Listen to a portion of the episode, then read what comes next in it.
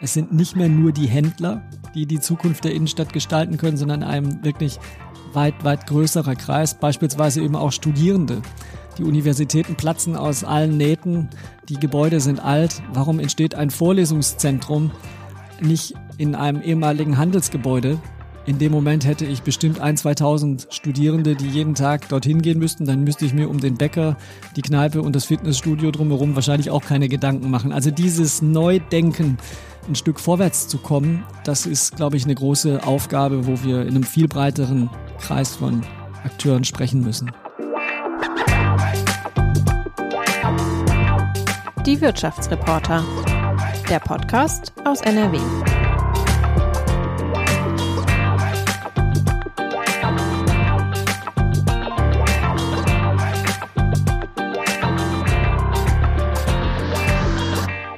Liebe Hörerinnen und Hörer, herzlich willkommen zur neuesten Ausgabe unseres Podcasts Die Wirtschaftsreporter. Unser Gast in der Essener Watz Zentralredaktion ist heute ein Mann, der sich aufgemacht hat, die Industriestadt Duisburg grüner zu machen und vor allem mit Wasserstofftechnologien dringend benötigte Arbeitsplätze anzusiedeln. Herzlich willkommen, Rasmus Beck, Geschäftsführer der Duisburg Business Innovation GmbH. Das ist die Wirtschaftsförderungsgesellschaft der Stadt Duisburg, die die drittgrößte Kommune im Ruhrgebiet mit ihren rund 500.000 Einwohnerinnen und Einwohnern voranbringen soll. Ganz herzlichen Dank, Herr Messing, für die Einladung. Sehr gerne. Mit Rasmus Beck wollen wir heute über Klimaschutz und grünen Stahl sprechen, aber auch über den kriselnden Warenhauskonzern Galeria Karstadt Kaufhof, der in Duisburg mit gleich zwei Filialen prominent vertreten ist und die wirtschaftlichen Beziehungen zwischen dem Ruhrgebiet und China. Mein Name ist Frank Messing, ich bin Wirtschaftsredakteur bei der WAZ. Sie, liebe Hörerinnen und Hörer, können unserem Podcast gern kostenlos bei Spotify oder Apple Podcasts folgen oder da, wo Sie gerade zuhören. Dann verpassen Sie keine Folge. Herr Beck, Duisburg ist einer der wenigen Standorte, an denen Galeria Karstadt Kaufhof noch mit zwei Warenhäusern mitten in der Innenstadt vertreten ist. Das Unternehmen befindet sich gerade in einem Insolvenzverfahren. Der Sanierer will womöglich bundesweit 60 bis 80 Filialen schließen. Muss sich auch Duisburg Sorgen machen um Galeria Karstadt Kaufhof? Ja, davon gehe ich aus. Ich glaube, dass sich alle Standorte ein Stück weit ähm, einem Umstrukturierungsprozess äh, stellen müssen. Insofern sich auch Sorgen machen müssen, dass das der derzeit bestehende Angebot äh, aufrechterhalten werden kann. Ich glaube, dass Duisburg hier eine ganz gute Ausgangsposition hat. Und wir wissen ja aus der Vergangenheit heraus, also das Thema der äh, Galeria Kaufhof Krisen begleitet mich jetzt ja schon wirklich über einige Jahre in verschiedenen Funktionen, dass insbesondere die Standorte, die Mietobjekte sind, äh, hier natürlich schwieriger sind und von denen sich auch schneller getrennt wird.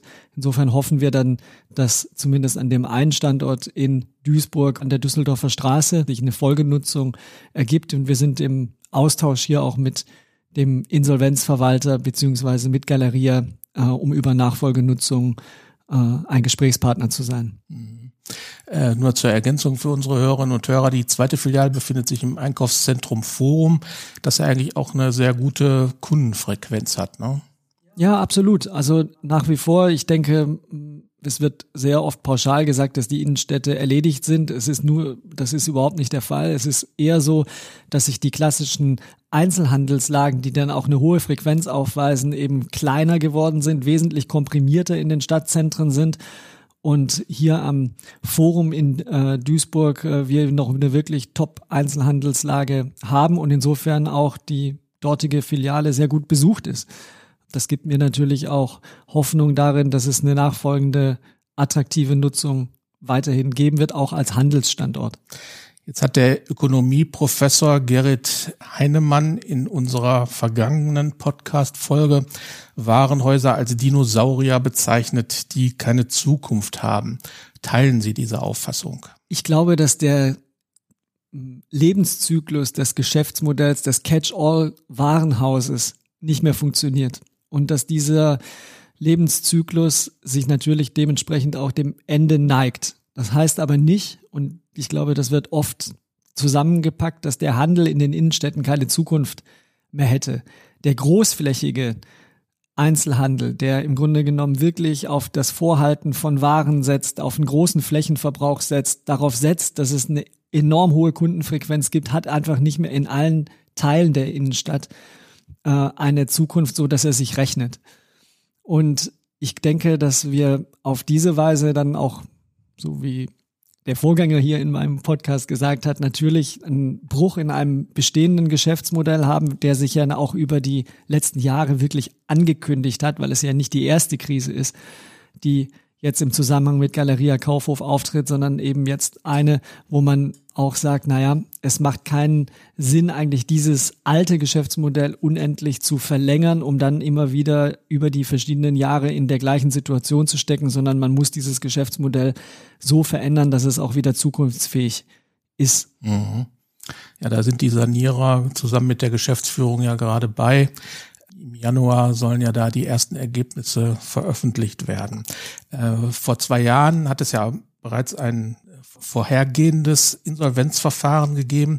Damals haben Essen und Dortmund bereits um Galeria-Standorte gekämpft, erfolgreich. Jeweils ein Standort ist geblieben. Äh, welche Möglichkeiten sehen Sie überhaupt bei Kommunen, Einfluss auf Einzelhandel zu nehmen?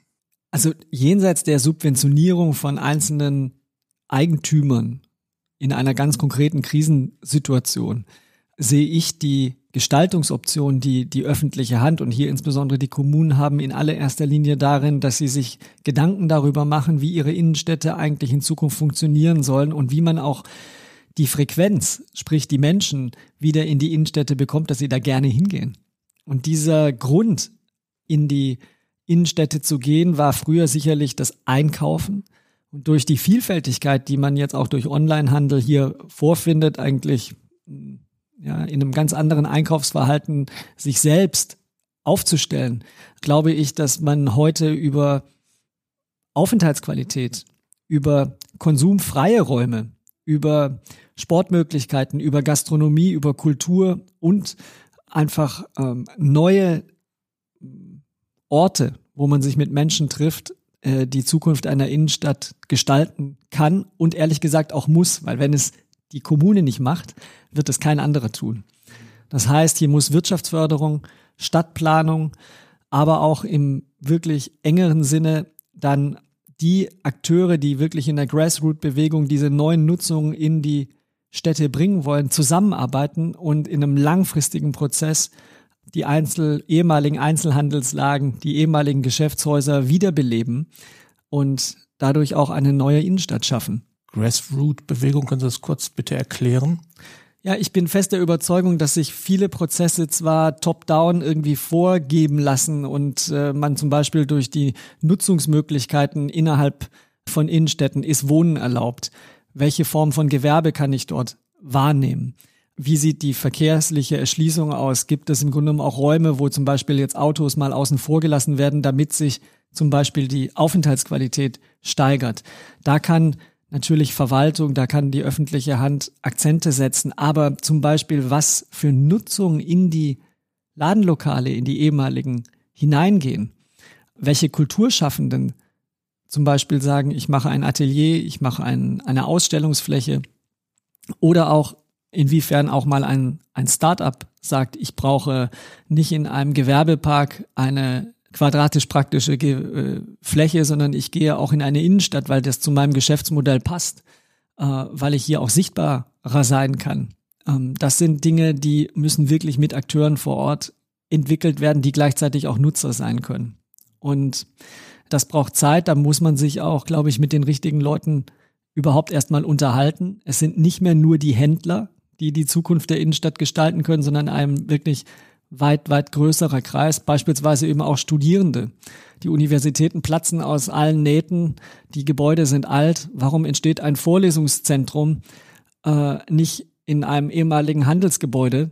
Ähm, in dem Moment hätte ich bestimmt ein, 2000 Studierende, die jeden Tag dorthin gehen müssten. Dann müsste ich mir um den Bäcker, die Kneipe und das Fitnessstudio drumherum wahrscheinlich auch keine Gedanken machen. Also dieses Neudenken, äh, glaube ich, auch mal in Provisorien und Interimsnutzung ähm, äh, ein Stück vorwärts zu kommen, ähm, das ist, glaube ich, eine große Aufgabe, wo wir in einem viel breiteren Kreis von Akteuren sprechen müssen. Ja, während Corona hatten wir das ja schon, äh, Vorlesungen im Cinemax-Saal in Essen beispielsweise. Ja, und es ist. Prüfungen haben da stattgefunden. Ne?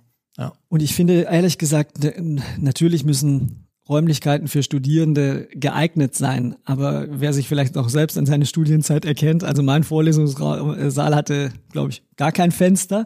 Da ist mir wichtig, ich, ich muss da hinkommen. Es muss eine Technikausstattung da sein. Und ansonsten kann der Impuls, der dann aus so einem Vorhaben beispielsweise hervorgeht, und wenn das auch nur, wie gesagt, eine Nutzung ist, die man mal fünf Jahre macht, aber für die Innenstadtentwicklung sehr, sehr positiv sein, weil das fällt mir zumindest in Duisburg, aber auch in anderen Städten auf, gerade junge Leute natürlich in die Innenstädte kommen sollten, weil die auch ausschlaggebend dafür sind, ob sich im Kultur- und im Veranstaltungs- und Gastronomiebereich wirklich auch was tut.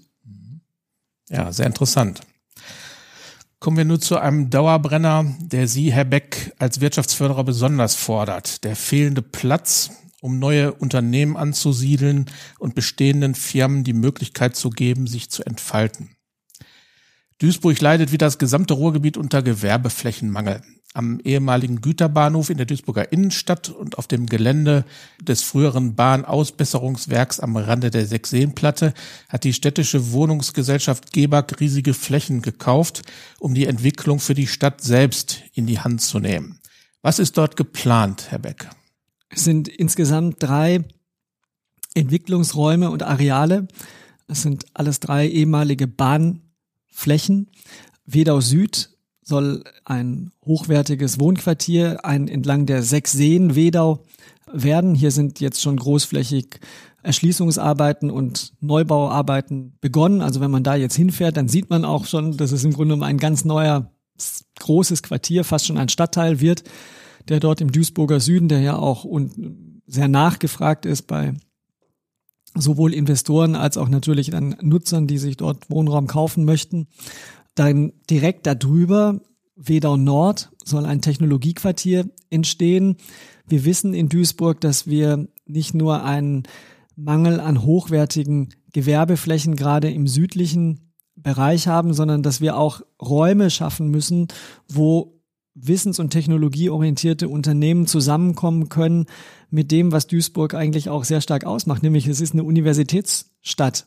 Und der Campus der Universität der soll bei den Ingenieurwissenschaften dort neu errichtet werden und ein Transferraum auch auf dieser Fläche geschaffen werden, wo sich äh, junge Unternehmen Ausgründungen aus der Universität dann in direkter Nähe weiterentwickeln können, aber auch zusammenarbeiten können mit anderen mittelständischen Unternehmen.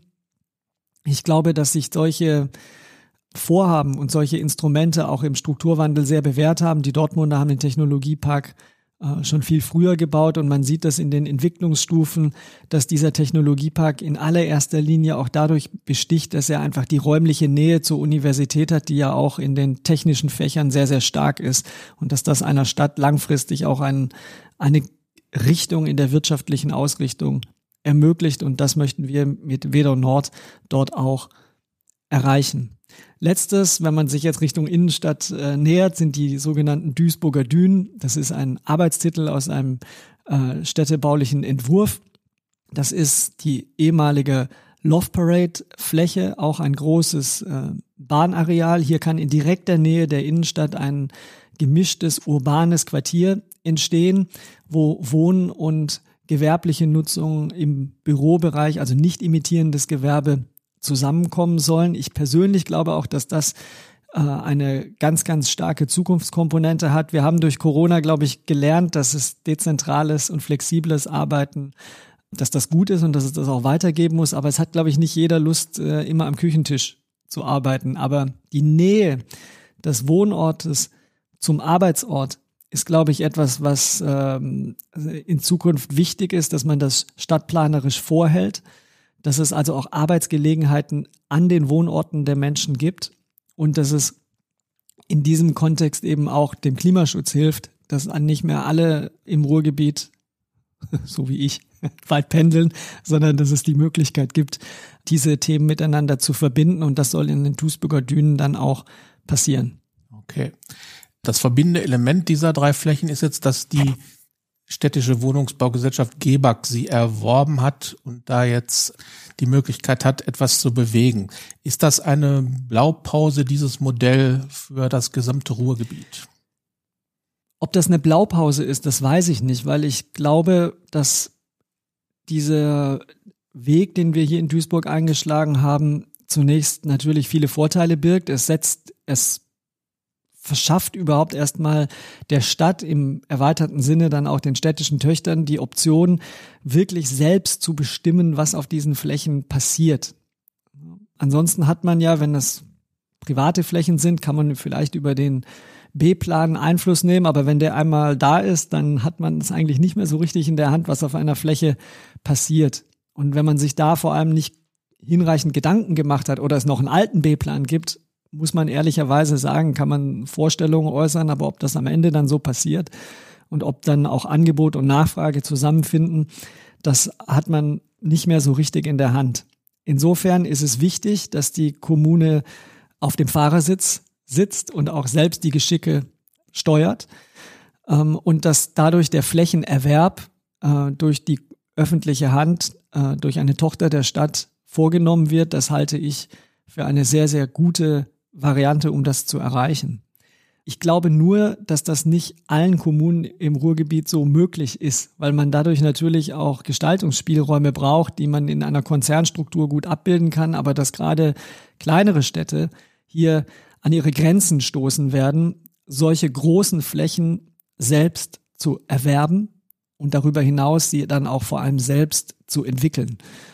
Insofern würde ich mir da schon wünschen, dass es ein breiteres Set an Instrumenten gibt, wo wir der Flächenknappheit im Ruhrgebiet äh, Herr werden und auf der anderen Seite auch viel, viel stärker gucken, was auf den wenigen freien Flächen dann im Sinne der Daseinsvorsorge entstehen soll. Ja. Das sind ja jetzt Brachen, die schon seit vielen Jahren ungenützt da liegen, mit unterschiedlichen Konzepten, die dann alle gescheitert sind, Investoren, die dann wieder abgesprungen sind um diese Gewerbeflächennot im Ruhrgebiet zu lindern, wird es dann nicht dann trotzdem möglich, äh, nötig sein, auch Grünflächen und Ackerflächen zu erschließen, um da Unternehmen anzusiedeln? Das glaube ich aus zweierlei Gründen eigentlich nicht, weil das gewerblich, also das Flächenpotenzial, das auch planerisch gesichert ist, ist im Ruhrgebiet ja gar nicht so klein. Und das ist ja auch oft dann der die Konfliktlinie gewesen, dass man äh, als Wirtschaftsförderer sagt, Mensch, ich habe gar keine Flächen, die ich irgendwie direkt einem Investor zuführen kann, auch wenn ich ganz, ganz viele Anfragen habe und dann spricht man im Grunde mit Stadt- und Regionalplanern, die sagen, also ich verstehe das ja alles nicht, wir haben doch eigentlich ganz, ganz viele Flächen, aber man muss die halt flott kriegen. Dann ich denke, dass man auch zum Schutze von Grünzügen und Freiräumen sich absolut darauf konzentrieren müsste, die Brachen, also die vorgenutzten Flächen im Ruhrgebiet zu aktivieren. Man muss sich allerdings auch rein Wein darüber einschenken, dass diese Flächen natürlich alle eine Vorgeschichte haben.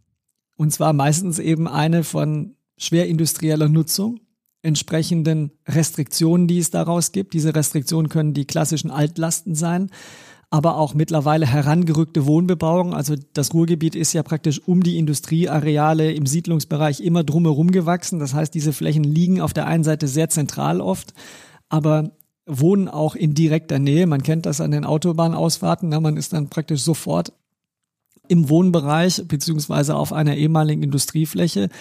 Und wenn man sich als Gesellschaft entscheidet, diese Flächen zu aktivieren, müsste man natürlich das Geld dafür in die Hand nehmen, sie wieder herzurichten. Und man müsste auch aushandeln, inwiefern das Thema Wohnen und Gewerbe in Zukunft im Ruhrgebiet noch zusammengedacht wird. Ich glaube nicht, dass wir hier die Möglichkeit haben, wie vielleicht im eher im ländlichen Bereich, einfach die nächste Autobahnausfahrt äh, zu wählen, weil Menschen möchten, und da komme ich wieder auf Ihre Eingangsfrage zurück, eigentlich gerne in der Nähe ihres Wohnortes arbeiten. Und Unternehmen wollen sich auch in den urbanen Zentren ansiedeln, weil sie dort die Fachkräfte finden. Insofern glaube ich, dass man hier im Ruhrgebiet viel mehr dafür tun müsste, dass wir die Brachen wieder flott kriegen. Dazu braucht es auch Geld, weil die Kommunen damit überfordert werden. Ja, ich glaube, nicht jeder kann, so wie das jetzt in Dortmund oder in Duisburg geschehen ist, großflächig eigene Entwicklungsareale kaufen und dann vor allem auch selbst mit der Kompetenz hinterlegen, die zu entwickeln und an den Markt zu bringen. Themen, die es ja ursprünglich schon mal gab, nämlich den Grundstücksfonds in NRW, der letztendlich die Brachen entwickelt, sie von Restriktionen befreit und dann auch in die Vermarktung bringt, äh, sind abgewickelt und gibt es nicht mehr. Es gibt natürlich Förderkulissen, die auch geeignet sind, solche Vorhaben anzugehen. Aber die grundsätzliche Frage, wie, möch, wie kann ich als kleinere Kommune beispielsweise auch Flächen in mein Eigentum bringen und wie kann ich dann damit auch arbeiten, die wäre gerade mit den Notwendigkeiten, die wir hier in einem so hochverdichteten Raum wie dem Ruhrgebiet haben, glaube ich, noch ähm, weiter zu präzisieren. Und hier müsste auch eine politische Antwort auf Dauer erfolgen. Okay. Herr Beck, neben den Flächen steht auch das Megathema Wasserstoff sicherlich ganz oben auf Ihrer To-Do-Liste.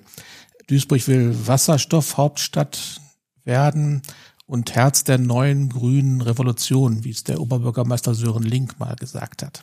Gleichzeitig qualmen im Stadtgebiet noch die Schlote der Stahl- und Chemiewerke. Wie soll diese grüne Revolution funktionieren? Ich glaube, Ihre Frage, die zeigt ja schon, dass es hier nicht um eine Planung auf dem weißen Blatt Papier geht, sondern es geht um die wirklich klassische Transformation einer schon bestehenden Industrie, einer Industrie, die für die Wertschöpfung und Prosperität dieser Region unersetzlich ist. Wir wissen ja, dass die Wertschöpfung eines Arbeitsplatzes in der Industrie wirklich um ein Vielfaches höher ist als die in einem entsprechenden Dienstleistungsjob und dass gleichzeitig die Wirkung, die der Stahl, die Stahlproduktion für den Mittelstand im Ruhrgebiet, in Südwestfalen, in NRW hat, unglaublich wichtig ist.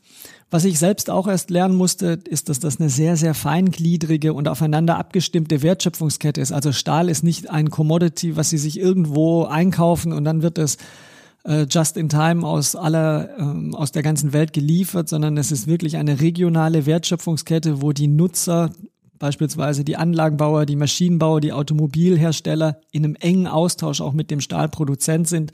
Jede Bramme, die produziert wird, kennt praktisch vorher schon ihren Abnehmer und entsprechend werden dann auch Stahlklassen, Stahlgüten, Qualitätsmerkmale einfach sehr, sehr eng abgestimmt. Also wenn uns Corona doch eines gezeigt hat, ist, dass das Thema Resilienz, egal ob bei Arzneien oder anderen Grundstoffen unserer Industrie, und da gehört Stahl absolut dazu, sehr wichtig ist. Und jetzt Insofern ist diese Transformation auch eine, die aktuell schon stattfindet. Die Investitionsentscheidungen von ThyssenKrupp zum Beispiel zum Aufbau einer Direktreduktionsanlage sind ja auch gefallen, weil man weiß, dass der Stahl auf der einen Seite für unsere Volkswirtschaft unglaublich wichtig ist und auf der anderen Seite er natürlich vor dem Hintergrund des Klimaschutzes auch sauberer werden muss und insbesondere die CO2 Reduktion hier an allererster Stelle steht. Also es ist ein unvermeidlicher Weg, der als Kristallisationspunkt Duisburg natürlich hat als Europas größten Stahlstandort. Direktreduktionsanlage, das ist die Nachfolgetechnologie für die Hochöfen, äh, wo dann Kohle durch grünen Wasserstoff ersetzt wird.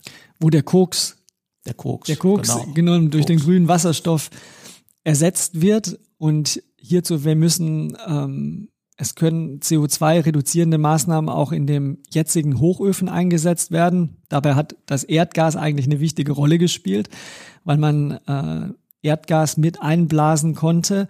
Genauso wie man auch jetzt schon in Teilen Wasserstoff mit einblasen kann. Aber wenn man dieses Verfahren komplett umstellen möchte auf den grünen Energieträger Wasserstoff, dann muss komplett neu gebaut werden. Und insofern ist die Transformation, die jetzt gerade in äh, Duisburg stattfindet, auch etwas Beispielhaftes für den Industriestandort Deutschland und darüber hinaus auch weltweit. Ich glaube, das, was wir hier jetzt in Duisburg angehen, ist auf Dauer etwas, wo sich viele, viele andere schwerindustrielle Standorte auch nach orientieren werden. Und ich glaube, so schwierig die Aufgabe auch ist, wenn es gelingt, das zu machen kann, so wie der Oberbürgermeister gesagt hat, daraus auch ein Exportgut werden, in Hinblick auf Know-how, auf Technologien, auf Zertifizierung, auf Standards, die dann im Zuge von solchen Transformationen gebraucht werden, die dann auch in aller Welt nachgefragt werden. Mhm. Technologisch scheint das ja kein Problem zu sein, diese Transformation.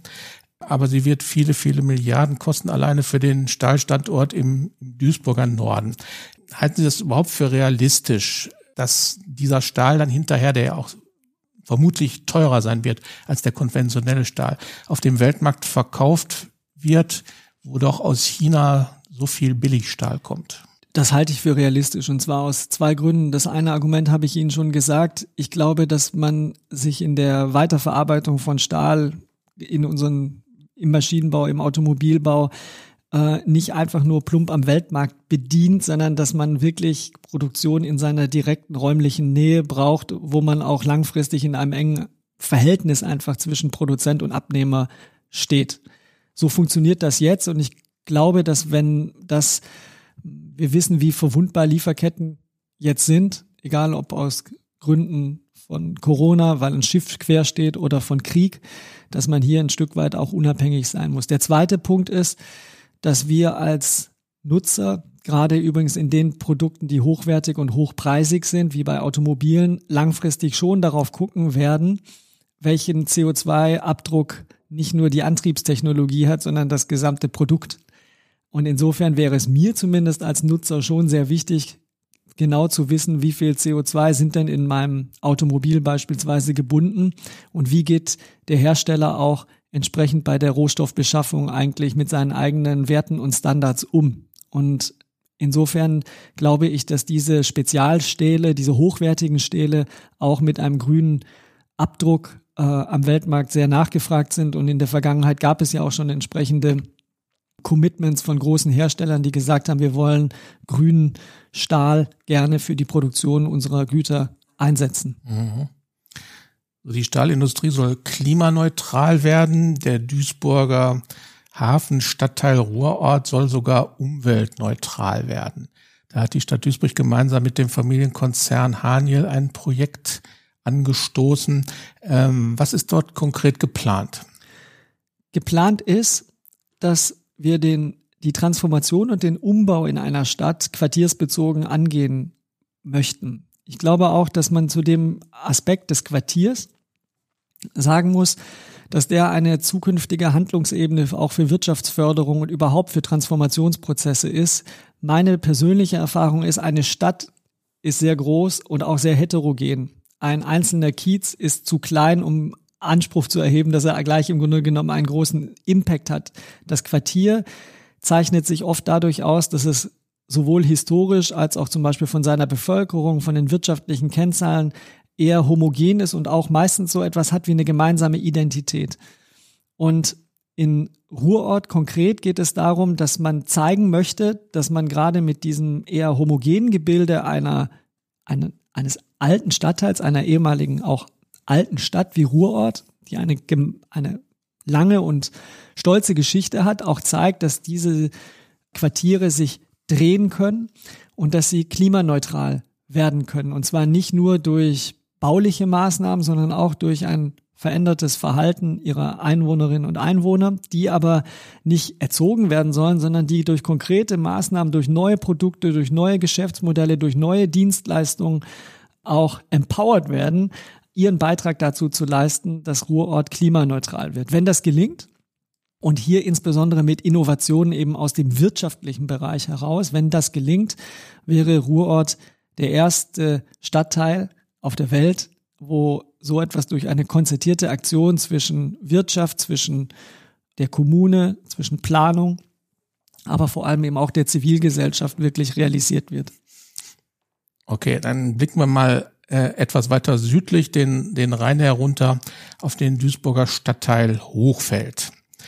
Dieses Quartier am Ende der Innen, am, am Rande der Innenstadt leidet unter großer Arbeitslosigkeit, hohen Kriminalitätsraten und vielen sozialen Herausforderungen.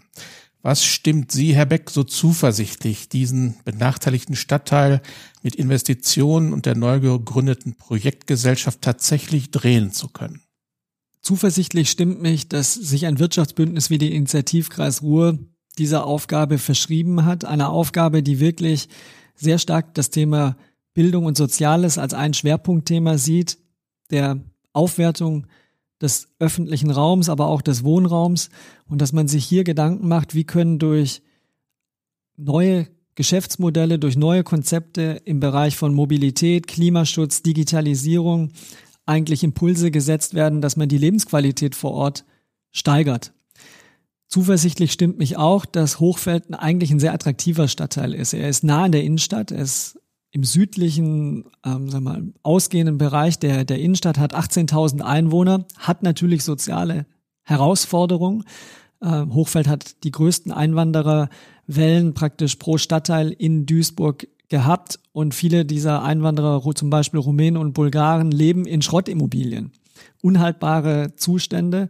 Das heißt, sowohl denen, die da sind, müssen bessere Zustände auf Dauer einfach gewährleistet werden. Es muss eine Aufwertung des Wohnraums geben, als auch denen, die sich äh, zum Beispiel dann durch Zuzug noch, äh, die noch nach Hochfeld kommen, auch bessere Ausgangsvoraussetzungen.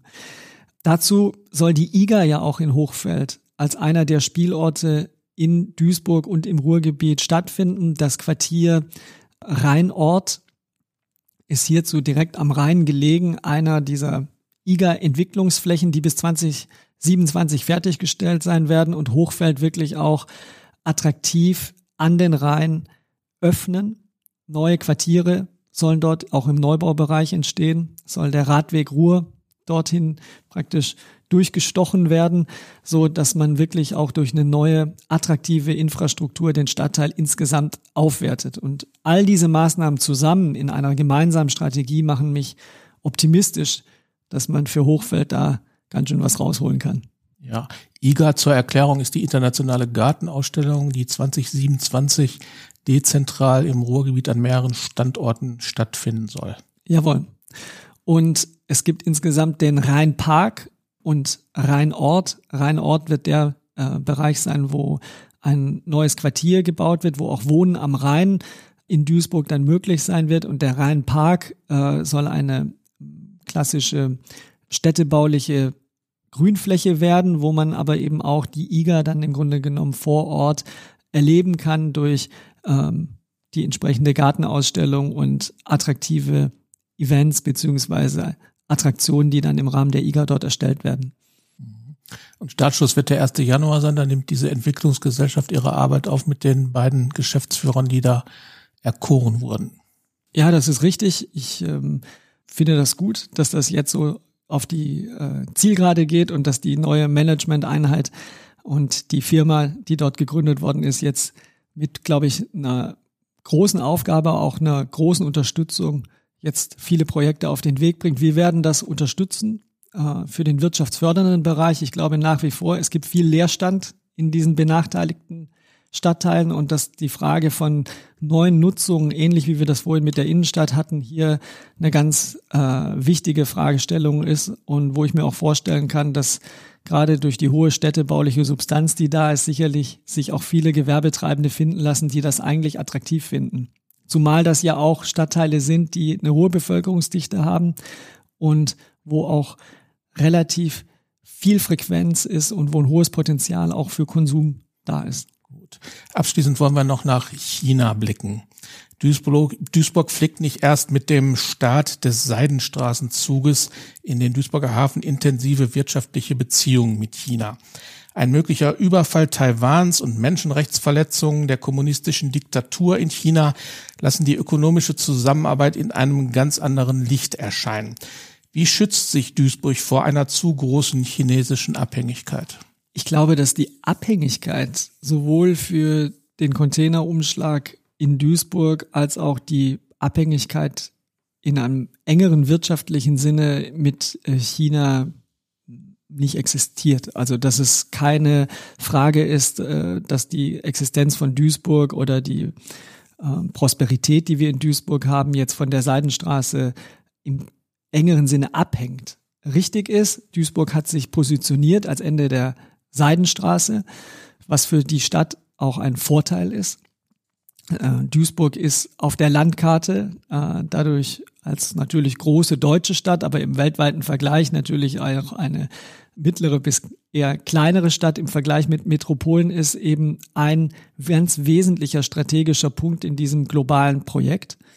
Ich glaube, dass sich der, Verkehr, der Warenverkehr mit China jetzt auch über Corona stabilisiert und gut entwickelt hat. Wir wissen jetzt ja schon, dass die Anzahl der Züge ungefähr auf dem gleichen Niveau ist wie vor Corona. Ähm, aber dass natürlich die wirtschaftspolitischen und insgesamt die politischen Spannungen mit China auch dazu führen, dass man sich eben in der Frage der Abhängigkeit auch nicht zu weit aus dem Fenster lädt und eben versucht, ähm, die eigene Zukunft in Duisburg breit anzugehen. Ich glaube aber auch, dass die Verbindungen mit China nach wie vor wirtschaftlich gesehen wichtig sind, wenngleich Fragen der Menschenrechte, der gemeinsamen Werte, die man auch hat, zu Recht adressiert werden und auch als ein ganz wichtiger Faktor für den Ausbau dieser Beziehung gesehen werden müssen. Okay. 2022 nähert sich dem Ende. Es war ein multiples Krisenjahr. 2023 steht vor der Tür. Sind Sie zuversichtlich? Ich bin von Berufswegen zuversichtlich. Ich bin aber auch in der Tat zuversichtlich. Ich habe jetzt äh, zuletzt mehren sich ja auch die Anzeichen darüber, dass die Konjunkturdelle, die wir jetzt zumindest für das kommende Jahr erwarten können, moderater ausfällt als vielleicht gedacht. Ich denke, vielleicht vergleichbar auch aus den vorangegangenen Krisen jetzt, dass die Frage der verteuerten, stark verteuerten Energie eine ist, die nicht so schnell aus der Welt zu schaffen ist. Viele Experten sind sich einig darüber, dass eigentlich der nächste Winter wahrscheinlich mindestens genauso anspruchsvoll wird wie der jetzige. Und wir insofern auch gefragt sind, auch in einer Kommune gefragt sind, eigentlich in einem permanenten Troubleshooting trotzdem eine lange Linie zu zeichnen, dass wir mit den Rahmenbedingungen umgehen und dabei auch eine gestalterische Kraft entwickeln, noch das Beste wirklich daraus zu machen. Manchmal können diese Krisen eben, wie zum Beispiel beim Umbau der Innenstädte oder auch beim dann letztendlich der Intensivierung unserer Bemühungen beim Klimaschutz auch ein Stück weit hilfreich sein, jetzt die richtigen Maßnahmen einzuläuten und dann auch mit langem Atem durchzuziehen. Insofern bin ich optimistisch, dass die Agenda klar ist und dass auch alle wissen, dass es in Duisburg und im Ruhrgebiet vorwärts gehen muss. Ja, das ist doch ein zumindest optimistischer Ausblick auf das, auf das kommende Jahr, mit dem wir unser Gespräch dann auch beenden wollen. Vielen Dank, Herr Beck, für Ihre Zeit und dass Sie unser Gast waren. Vielen Dank für die Einladung. Das war der Podcast Die Wirtschaftsreporter. Liebe Zuhörerinnen und Zuhörer, wenn Ihnen die Folge gefallen hat, sagen Sie es bitte weiter. Wie immer freuen wir uns auf Ihr Feedback unter der E-Mail-Adresse wirtschaftsreporter.funkemedien.de.